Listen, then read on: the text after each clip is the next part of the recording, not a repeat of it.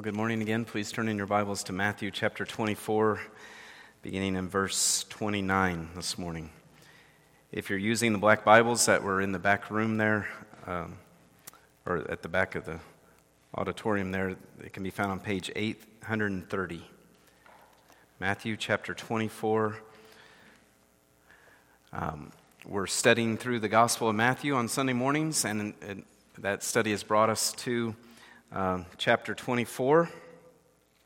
Um, and last week we studied verses 4 through 28, so today we're ready to begin, and we're going to uh, consider verses 29 through 41 today. So that's on page 830. If, if you're able, would you please stand once again for the reading of God's Word? You can just follow along as I, as I read. Let's hear the Word of God together. Matthew 24, verse 29. Immediately after the tribulation of those days, the sun will be darkened, and the moon will not give its light, and the stars will fall from heaven, and the powers of the heavens will be shaken. Then will appear in heaven the sign of the Son of Man, and then all the tribes of the earth will mourn, and they will see the Son of Man coming on the clouds of heaven with power and great glory.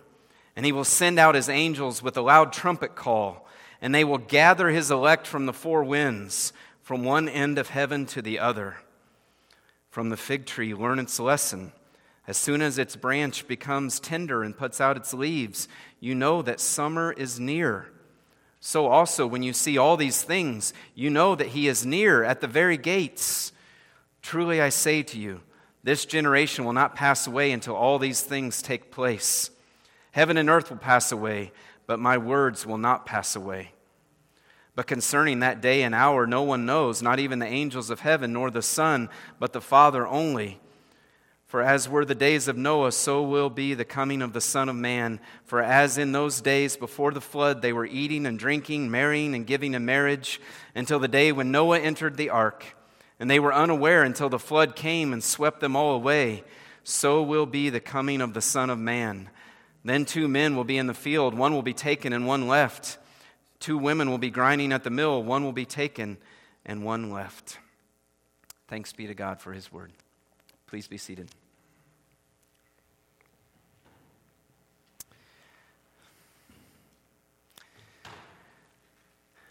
Let me start you off with a question this morning. Kind of, kind of trivia question, I guess. What live event in history has been viewed by the most people? Anybody want to take a guess? What live event in history has been viewed by the most people? Yeah, sure.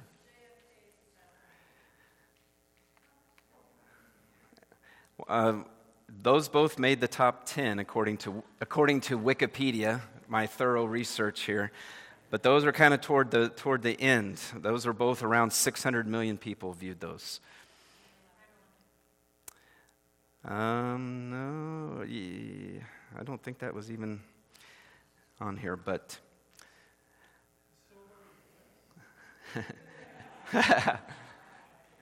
That's a good point. Yeah, they may have overlooked that one. But uh, no, uh, according to this, believe it or not, it was Michael Jackson's memorial service. They, they estimate between two and a half and three billion people viewed that. Um, the funeral of Prince, Princess Diana was around 2 billion.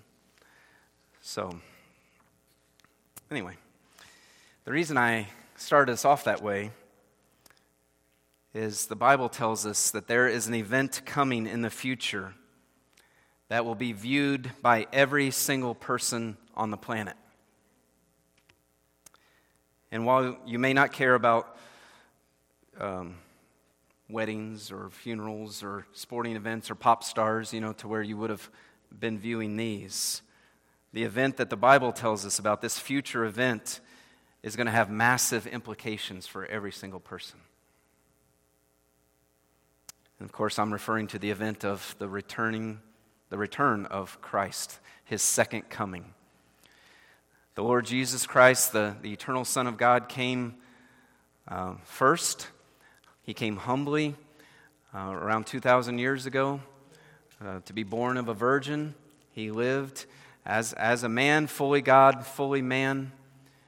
He lived a perfect life and then um, died on the cross in the place of sinners as a sacrifice for sin.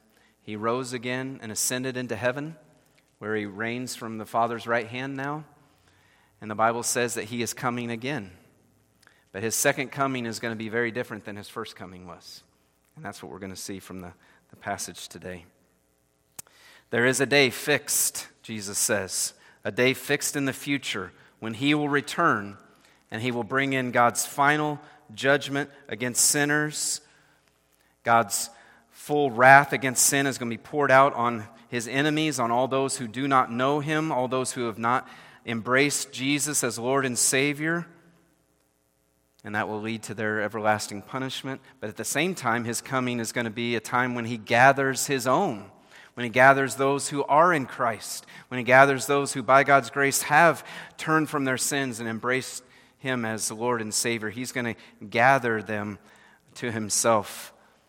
And we'll explain the details of that as we, as we go through the passage. But though we'll, all the saints, all the Christians will be gathered together and we'll enter into the joys of the new heavens and the new earth.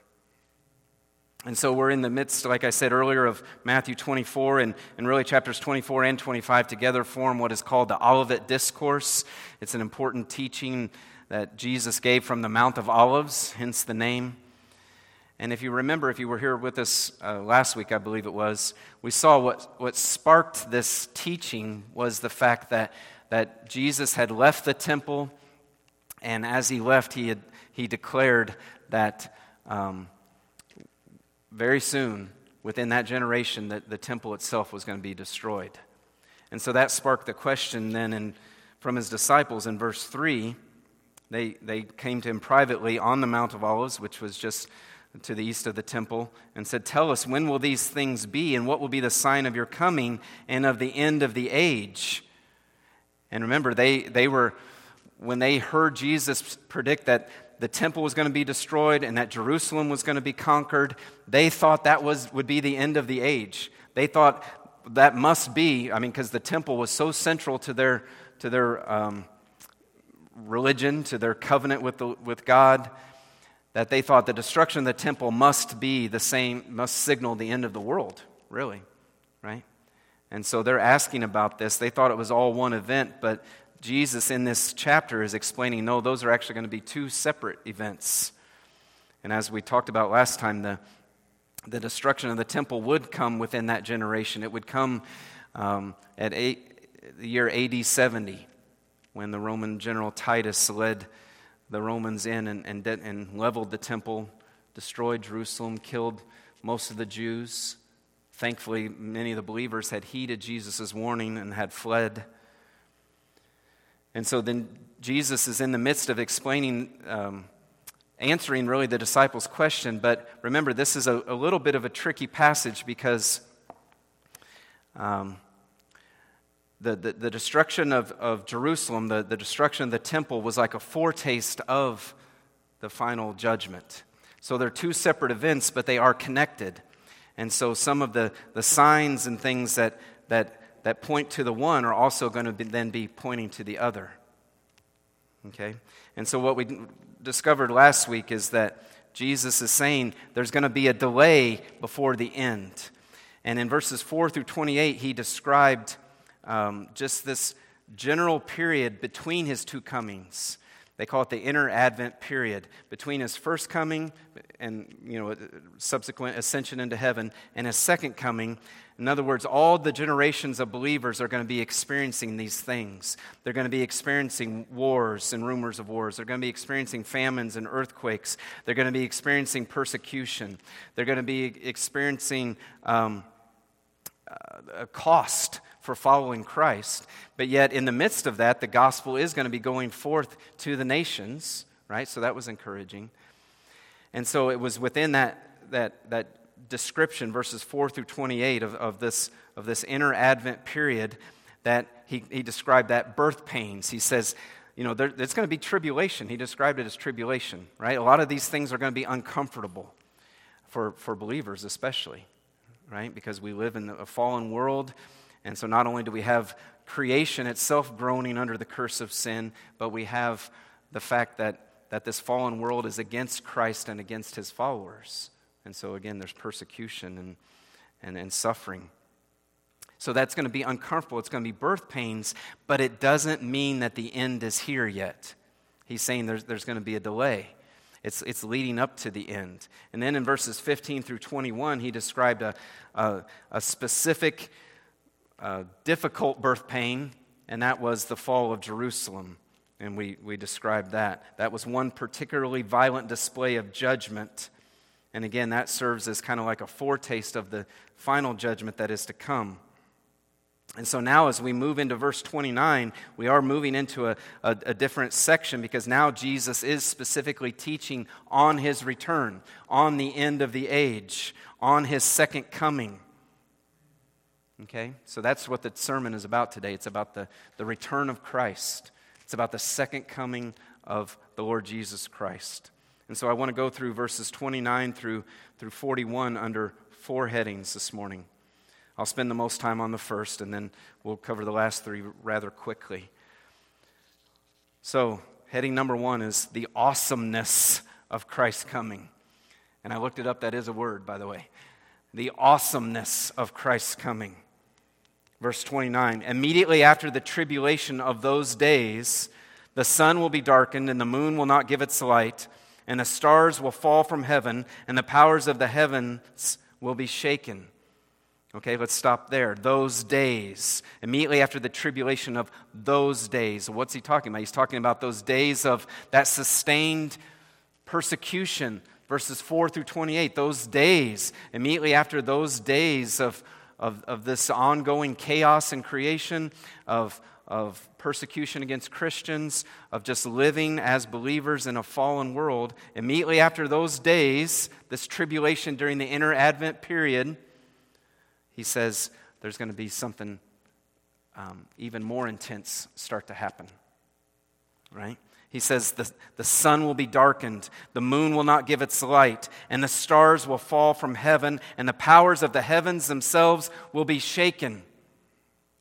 So it's kind of like what we saw last week, you know, that happens for every generation of believers. Every generation has natural disasters, every generation has persecution.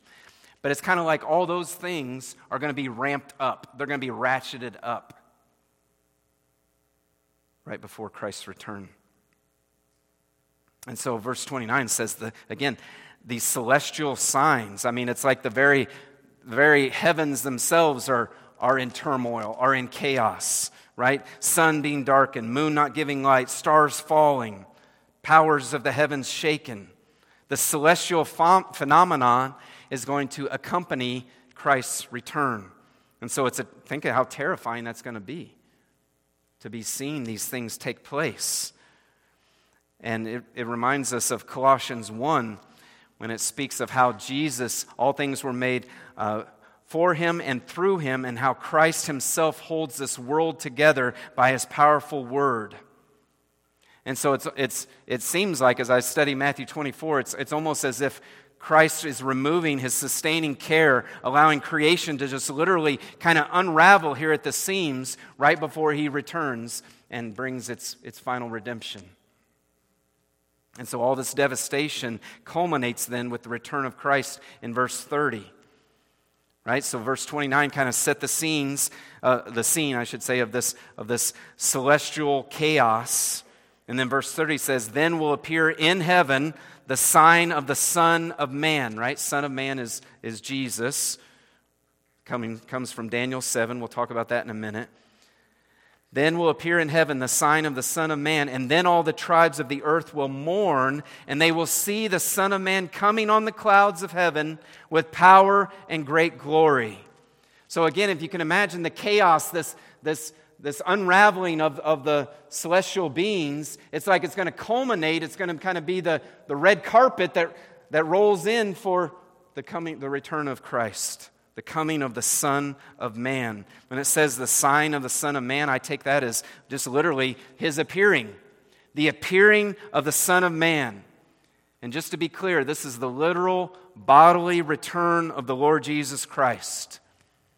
Think back to Acts chapter 1, right? Which is, is uh, you know, Jesus has died on the cross. He's risen again for 40 days. He, in his risen, glorified body, he's been teaching the disciples about the kingdom of, of, of heaven, right? And then what happens in Acts chapter 1 when he's with his disciples? He's taken up into heaven. And before their very eyes, he ascends into heaven, into the clouds, and, and he's no more. And they're kind of looking and wondering what's going on. And remember, a couple of angels appear to them, Acts chapter 1, and they say, um, This Jesus who was taken up from you into heaven will come in the same way as you saw him go into heaven. So it's like you just saw him leave bodily, and he's going to return literally bodily from heaven. And that's exactly what Jesus is describing here in Matthew 24 30. On the day of his return, people will see Jesus for who he really is. Remember, as we've studied the Gospel of Matthew, we know that his glory, the glory of the eternal Son of God, has been mainly veiled, right? It's been veiled in humanity because he fully God, but he became fully man, right? And, and so they, uh, his, his disciples and, and some of the others have seen glimpses of that glory through miracles. And of course, the, the three disciples saw him up on the mountain of transfiguration when it's, it's like his humanity was, was um, they got to peek behind the curtain, so to speak, right? And see his glory. Well, now when he returns, all will see his glory. Just as we, as we sang this morning, he's coming again in power and great glory because they're going to see Jesus for who he really is. And again, he's, he says, the sign of the Son of Man. And when he says, you'll see the Son of Man coming on the clouds of heaven, excuse me, he's using the language of Daniel 7. Remember, the Son of Man is this, it describes the Ancient of Days, that's God the Father. And then the Son of Man is this kingly figure to whom the Ancient of Days gives all authority and power and says, You're going to reign forever and ever. And it describes him, this kingly figure, then coming with great power and coming in the clouds, coming with great authority because he is God himself. And his authority is from the Ancient of Days. And so, again, it's interesting to think about the contrast between Christ's two comings, isn't it? When he came the first time, he came as a lowly and humble servant. And many didn't see his glory because of their unbelief, right? The Apostle John says, We beheld his glory, the glory of the only begotten, full of grace and truth. But because of many's, many people's unbelief, they didn't see his glory. Even though he taught with authority, and even though he was living a perfect life and, and was, was literally um, exegeting John says, God to them. They're, they're un, they were blinded and didn't see it. But when he comes the second time, it won't be as a humbly as a humble servant. It won't be as a babe born to a virgin to a poor family in a, in a manger. No, it's going to be in, with power and great glory. So it's going to be undeniable. Everybody's going to see his glory. Everybody's going to see Jesus for who he really is. Revelation 1 7 says, Behold, he is coming with the clouds, and every eye will see him, even those who pierced him. And all tribes of the earth will wail on account of him. Even so, Amen. That matches what, what Jesus just said in verse 30, doesn't it?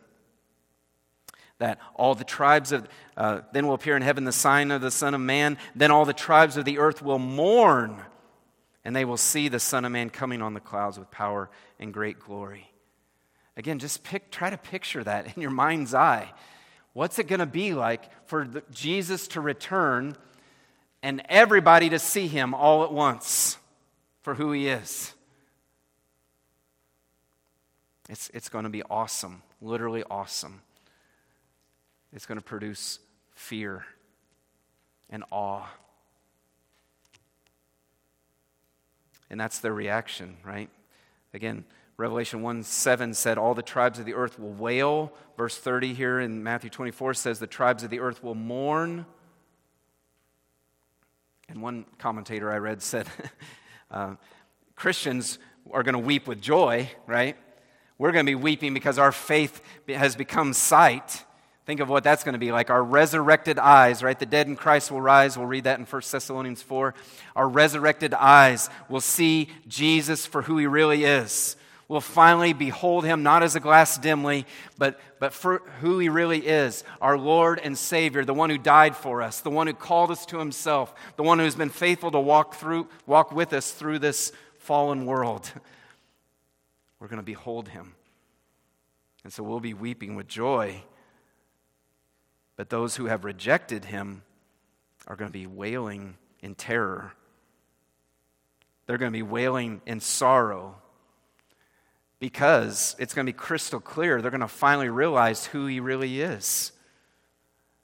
They're going to realize, oh, wow, Jesus is, in fact, Lord. Jesus is, in fact, King. Jesus is, in fact, God. I'm going to have to bow before him. And so they're going to realize who he is, but it's going to be too late at that point. Their fate is going to be sealed. Another passage to jot down from Revelation here.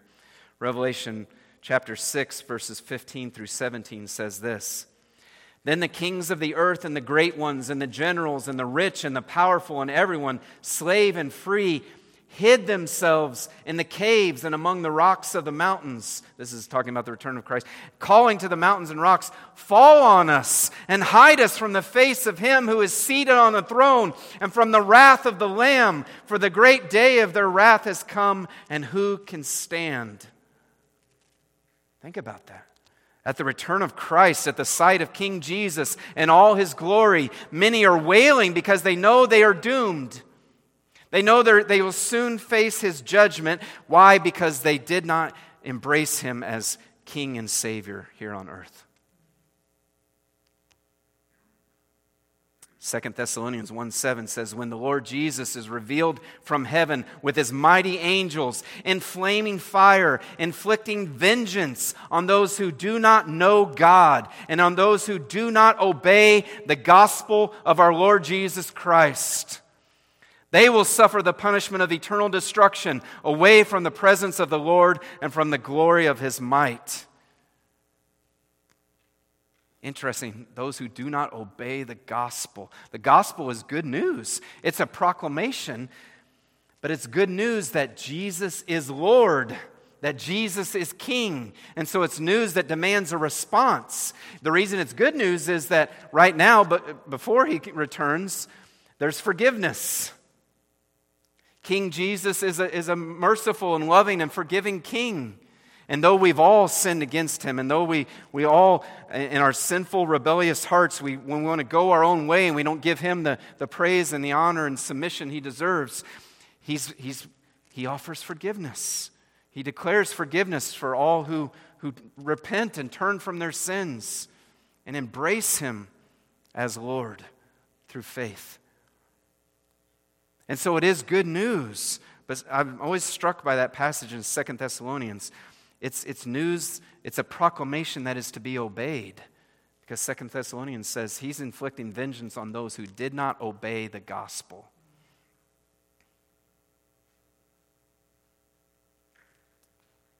They didn't respond to the fact that Jesus is Lord. They stayed in their sin. They stayed in they said, I'm going to keep living for myself. I don't want to live for Jesus.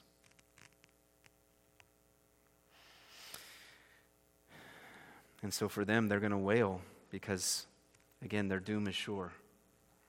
Revelation 20 says that everyone who dies without Christ as their Savior is thrown into the lake of fire where they will face everlasting punishment. And so the return of Christ is going to divide all humanity into two camps those it, Christians and non Christians. Those who turned in, in this life turned from their sins, trusted in Christ as Savior and Lord, followed Him by God's grace, and those who didn't. And so when Christ returns, he's going to judge his enemies, those who didn't follow him. And verse 31 of our text says he's going to gather his own. All right, so are you tracking with me? He, he's, we, every eye sees him appearing in, in great glory, coming from heaven down. People are seeing, they're realizing who Jesus really is. They're responding many in, in terror and sorrow for, the, for having rejected him. But those of us who are longing for his return, right? Those who by God's grace have believed in him, we're gathered to him, verse 31 says. And he will send out his angels with a loud trumpet call, and they will gather his elect right? Those chosen before the foundation of the world, those who by God's grace were given the new birth and trusted in Christ as their Savior. He will gather his elect from the four winds, from, the, from one end of heaven to the other. The four winds, a way of talking about the four corners of the earth, the four corners of a compass, from all over. When Christ returns, the elect are gathered from all over the world. A parallel passage is 1 Thessalonians 4. You might want to turn there. It's it's a very encouraging passage. 1 Thessalonians 4, I'll give you the page number if you're using the black Bibles.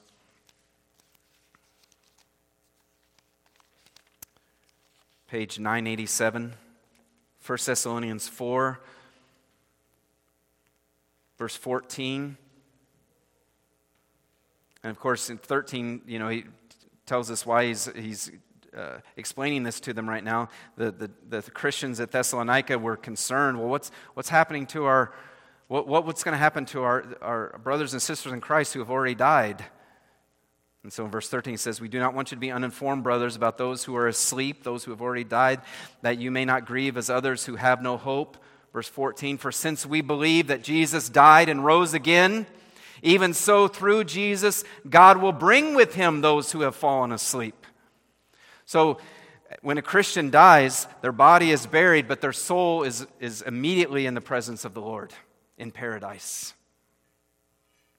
And so when Jesus comes, he's bringing all the saints back, those who have already died, those who've already been with him in paradise. He's bringing the saints back.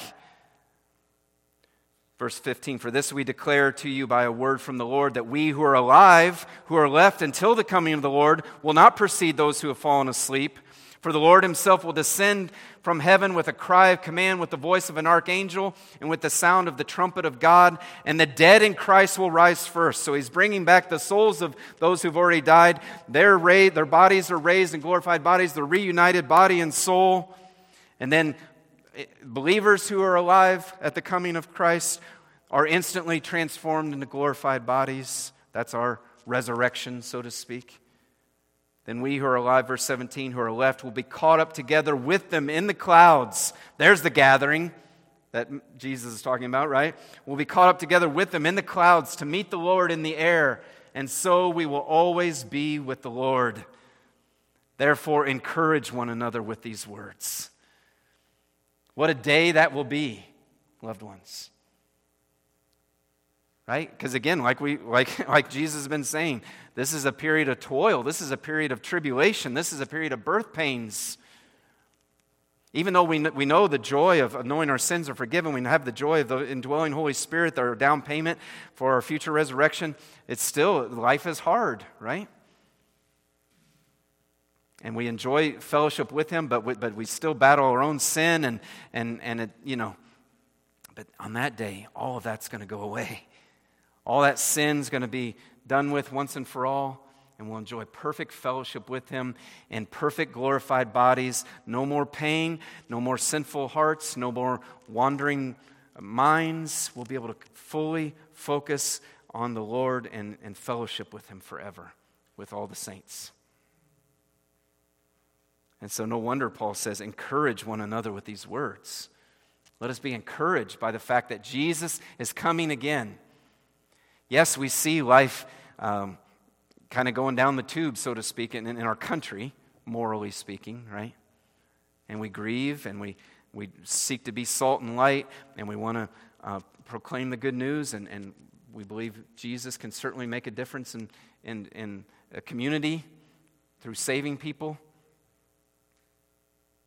But regardless of how the direction of the country goes, or regardless of how the moral fabric unravels, we know that's not the end of the story. That Jesus is coming again and he's going to make right every wrong. And he's going to fully fix everything that sin has broken. And so be encouraged. Encourage one another with these words. And think about it we're going to get front row seats to this. We're going to get front row seats to witness Jesus eradicating sin, front row seats to witness Jesus making everything new. The return of Christ is going to be awesome. It, it, again, it's one of those things that's going to be, it's hard to fully comprehend how awesome it's going to be. But we'll all see it. We won't miss it. His power and might will be so awesome that every eye will see him, and his return will elicit a response, either joy or terror. For Christ will gather his own to eternal life, and the rest of humanity he will judge and cast into the eternal lake of fire. And so we need to be ready. And that's where Jesus is going with really in the rest of the chapter is be ready. Be ready for Christ's return. Be ready. So that was the first heading. Like I said, that will be our longest one. The awesomeness of Christ's coming. Number two, the nearness of Christ's coming. Verse 32. Jesus here in verses 32 and 33 really just gives kind of a quick illustration. I think the other, some of the other gospel writers call it a parable. Verse 32 From the fig tree, learn its lesson. As soon as its branches become tender and puts out, put out its leaves, you know that summer is near. So also, when you see all these things, you know that he is near at the very gates. Simple enough, right? When you see a fig tree start to grow leaves, you know that it's springtime. You know that warm weather is right around the corner. Summer is near. Likewise, Jesus says, when you see all these things, know that He is near, that Christ is near. Again, these things I take it to refer to the, the general tribulation of verses 4 through 28. That when, when you're seeing these things, know that He is near. It can't, to me, it doesn't make sense. You know, it can't mean what he's just talked about, him coming on the clouds. Obviously, he's near, he's there, he's arrived. So he's saying, when you see these things, know that he is near. And you say, well, what, is, what does all that mean? You said those are happening in every generation. Yes. This is what we talk about the imminent return of Christ. That, that Christ could come at any time. Because, and here, especially when we think about Matthew 24, we think about these two key events the fall of Jerusalem, the return of Christ. The fact that Jesus has already come the first time, right, as the prophets predicted, and, and, and his people were longing and waiting for. And then the fact that, as he predicted, Jerusalem fell. And when I say predicted, I should say foretold, right? As he foretold, Jerusalem fell, temple destroyed. The fact that that's already happened the fact that the gospel is going forth, the fact that we, we see wars and rumors of wars, the fact that we have natural chaos, the fact that we have persecution. Everything is, has happened that needs to happen before the return of Christ. In other words, the next major event in God's plan of redemption is the return of Christ. And that's why when you see at the, the apostles preaching in the book of Acts, they, they talk about we're living in the last days. Now, again, you know, that was 2,000 years ago, right? So none of us know when, and Jesus is going to say that in this very passage, none of us know when he's going to come. But the next event on God's calendar in redemptive history is the return of Christ. and so every generation needs to be ready. And we'll talk about that more next week, Lord willing. So the stage is set. The next major act in this drama is the return of Christ. Praise God. I mean, we're so blessed to live in the new covenant, by the way, right? For many reasons, right? You know, the indwelling Holy Spirit, we truly know God. We've been made new creations. Christ has already come, and so now we're waiting for his return. Forgiveness of sins, so many blessings. What a, what a time for us to be alive.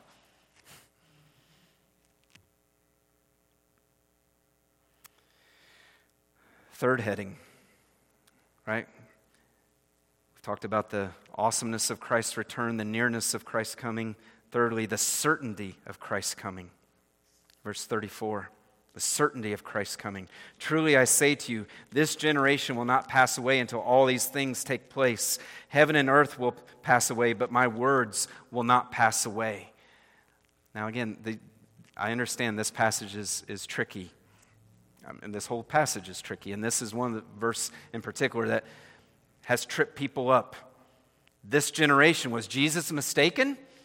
Did he did he think he was coming back in their generation and now he hasn't and so he was wrong? Did he somehow already return and we all missed it? No. Remember, these things refers to the to verses 4 through 28. If you're consistent in, in, your, in your uh, understanding of that, it, the passage does make sense. Those days, these things refers to 4 through 28, just this general tribulation period that happens in between his, his two comings. The birth pains, including Jerusalem's fall. So, really, when you look at verse 34, all that it demands is that the, the tribulation of verses 4 through 28, including the fall of Jerusalem, happen within the lifetime of the, of the generation of the original hearers. And all those things did happen. Right? When Jesus said that to, to his disciples, to the apostles, it was just a little over 30 years before Jerusalem fell. And you can go back in history and look at Josephus and, and some of those other historians, and you see that those same characteristics were all present. There were false Christs, there were false prophets, there were wars, there were famines, there were earthquakes. So that those characteristics have all happened in his generation, in that first generation. They saw all those things. They saw the gospel spread across the known world. They saw the fall of Jerusalem and the destruction of the temple. And so, verse 34 says the return of Christ cannot happen until those events take place, and those would all would take place to some degree or another within a generation, and they did. So, again, the next thing on the, on the, on the list here is the return of Christ. Those things continue to happen for every generation. Every generation experiences false teaching um, persecution, gospel spreading, calamities. But it, in God's perfect timing, some generation will experience the return of Christ. It could be ours. We need to be ready.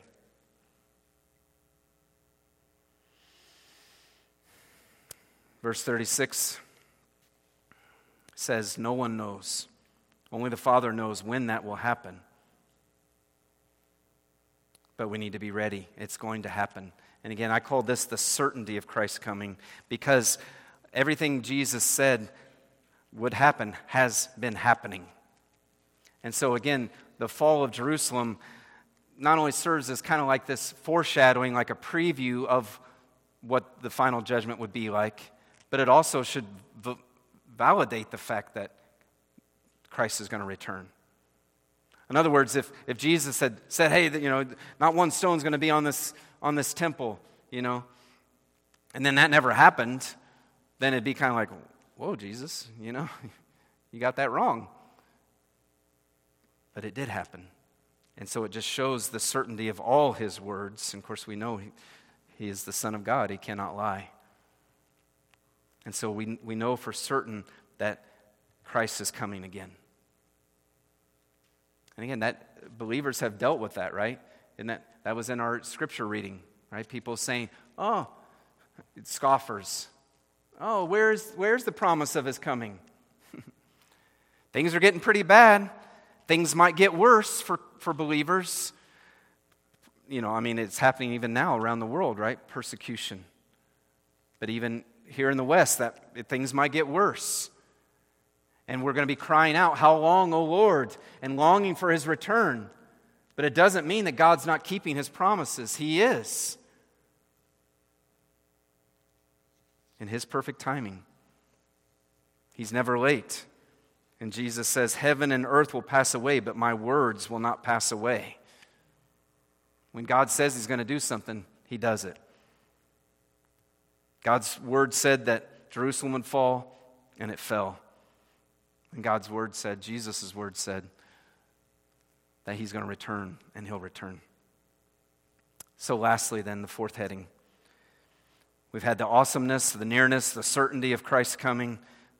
Fourth and finally, the suddenness of Christ's coming. Verse 36 Concerning that day and hour, no one knows, not even the angels of heaven, nor the Son, but the Father only. Another verse that's caused a lot of discussion, right? What did, what did Jesus mean that he didn't know? Isn't he God? Well, again, there's, there's a mystery. I mean, let me just say this points again to his incarnation. And the fact, his incarnation, there's a mystery to that. But a real incarnation was Jesus really taking on humanity, always fully God, but also taking on full humanity.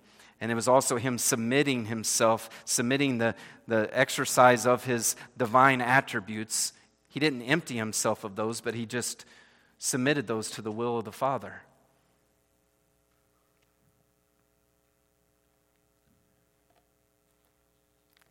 And so Jesus could say at that time, I don't, I don't know. Only the Father knows. Now, I reckon that Jesus knows now. Now that he's in heaven and glorified, I reckon he knows when he's coming. But what he's saying here is he didn't know. But the point is, we're, we should not be worrying about and trying to figure out what exact day is he going to be coming. We just need to be ready. That's the point. That's the point. Because he's going to return, it's certain. You need to be ready. Why? Because it's going to be sudden.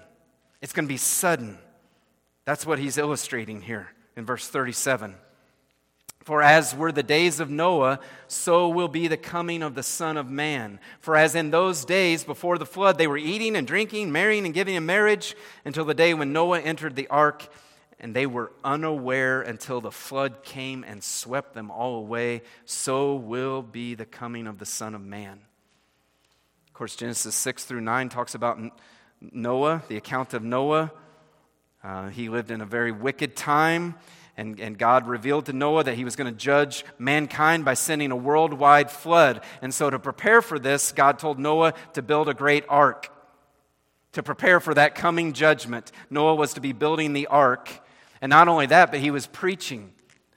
1 Peter 2 tells us that. 1 Peter 2 5. He was a preacher of righteousness. So he's building the ark, but at the same time, he's proclaiming to the people that judgment is coming, that God was going to bring a great judgment, that they needed to flee God's coming wrath, that they needed to, to avail themselves of the salvation that God had provided, was providing through this ark. But the people of Noah's day rejected his preaching. They ignored his warnings. They even mocked Noah. They couldn't understand a, a, man preparing for a future event that they've never experienced before. And so what, instead, they're, they're like, go ahead, Noah, you're, you're a fool. And they went on just about life. They went on just eating and drinking and marrying not necessarily sinful things, right? But the point is they weren't prepared, prepared for the judgment to come. Those are normal activities, but they're so engaged in those activities that they don't prepare for God's coming judgment. And that's such a danger today as well.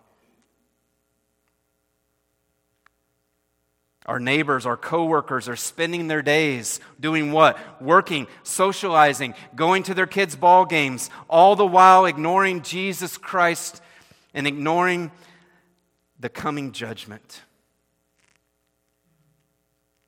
ignoring the, the fact that there is a day coming when Christ will return and pour out God's judgment on this world.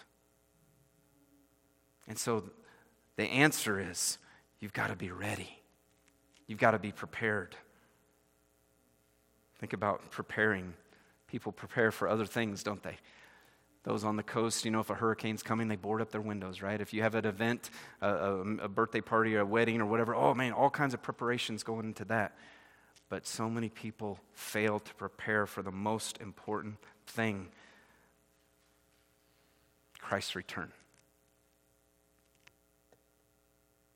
They don't prepare by forsaking their sin and by running to Christ.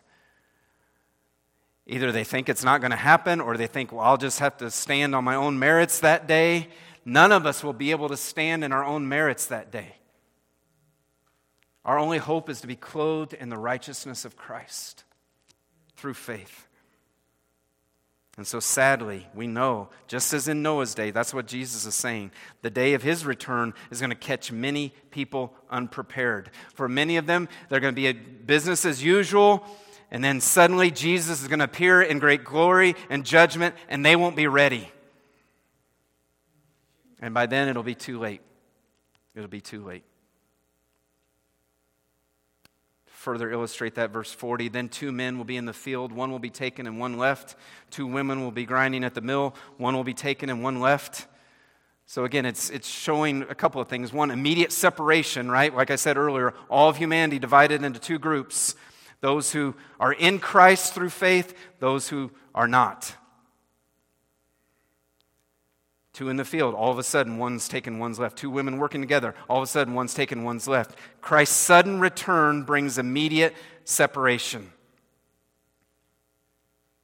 Even between closely related people, those who work together, those who are uh, probably of the same family.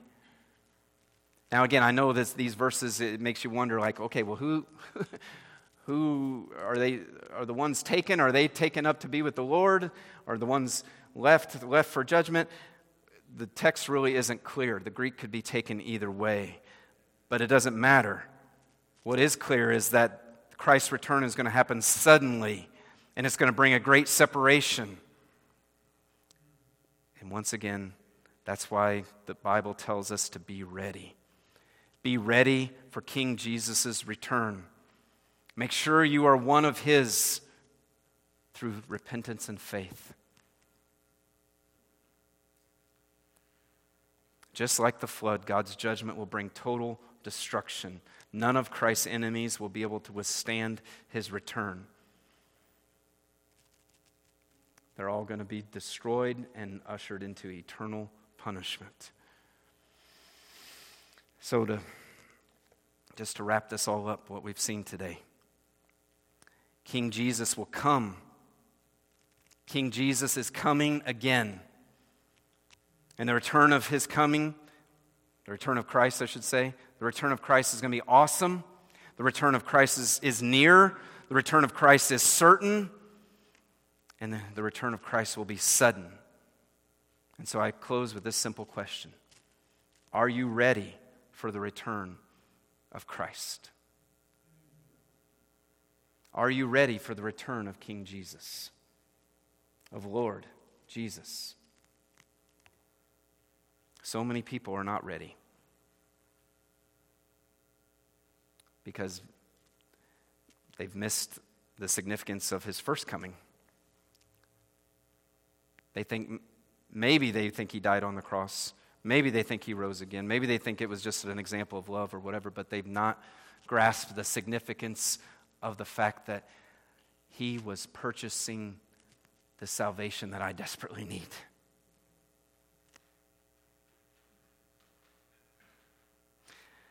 Jesus willingly laid down his life for sinners, and he's powerfully taken it up again in glory.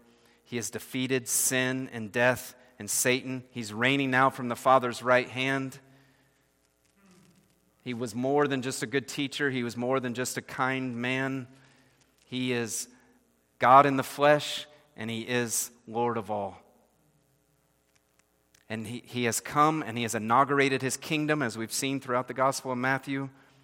And so now, through faith and repentance, you may enter into his kingdom and you may experience his salvation. And you need to enter. You need to find in, in him that safety from God's coming judgment. The Bible says that Jesus is the one who delivers us from the wrath to come. So be ready. And if I can help anybody be ready today, I'd be happy to talk with you more about it after service. But again, believers, those of you who by grace are already in Christ, be encouraged. Take, keep that song sheet that we, we had in our bulletin today. He is coming again. I love those verses, right? Lift up your heads, pilgrims aweary. Right? We get weary, don't we? Going through this fallen world and and, and dealing with our own, the own battle between our, our, our sinful flesh and the spirit. But lift up your heads, pilgrims aweary. See days approach, now crimson the sky, night shadows flee, and your beloved, awaiting with longing, at last drawing nigh. So let us keep longing and, and looking for his return because he is coming again. Let's pray.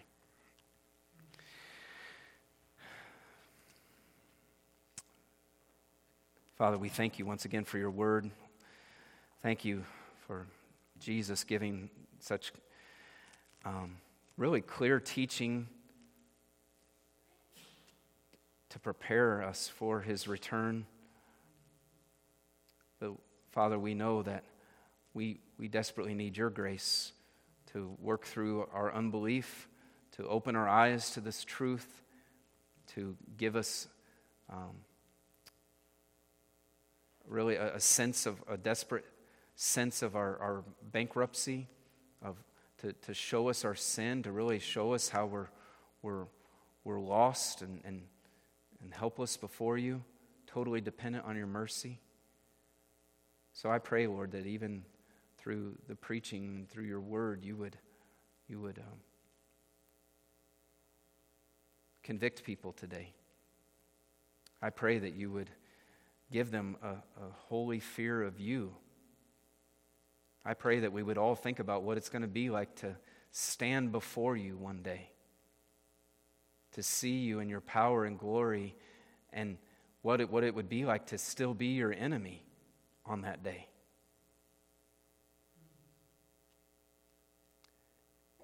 And God, through that, through that fear, may that lead to, to faith. Lord, right now, may you be um, producing faith. Give people the new birth through your grace, we pray. And, and help us, Lord, as, as your people who are already saved by your grace. Lord, help us to be, be encouraged. Help us to not lose sight. Help us to not just think that and get caught, so caught up in the day to day drudgery that we forget where all this is headed. Help us to be longing for your return. Help us to be holy, hastening your return. Help us to be serving you in your kingdom and pleading with others to, to be saved before it's too late. In Jesus' name, amen. Let's stand, please, and we'll respond in one more song of worship.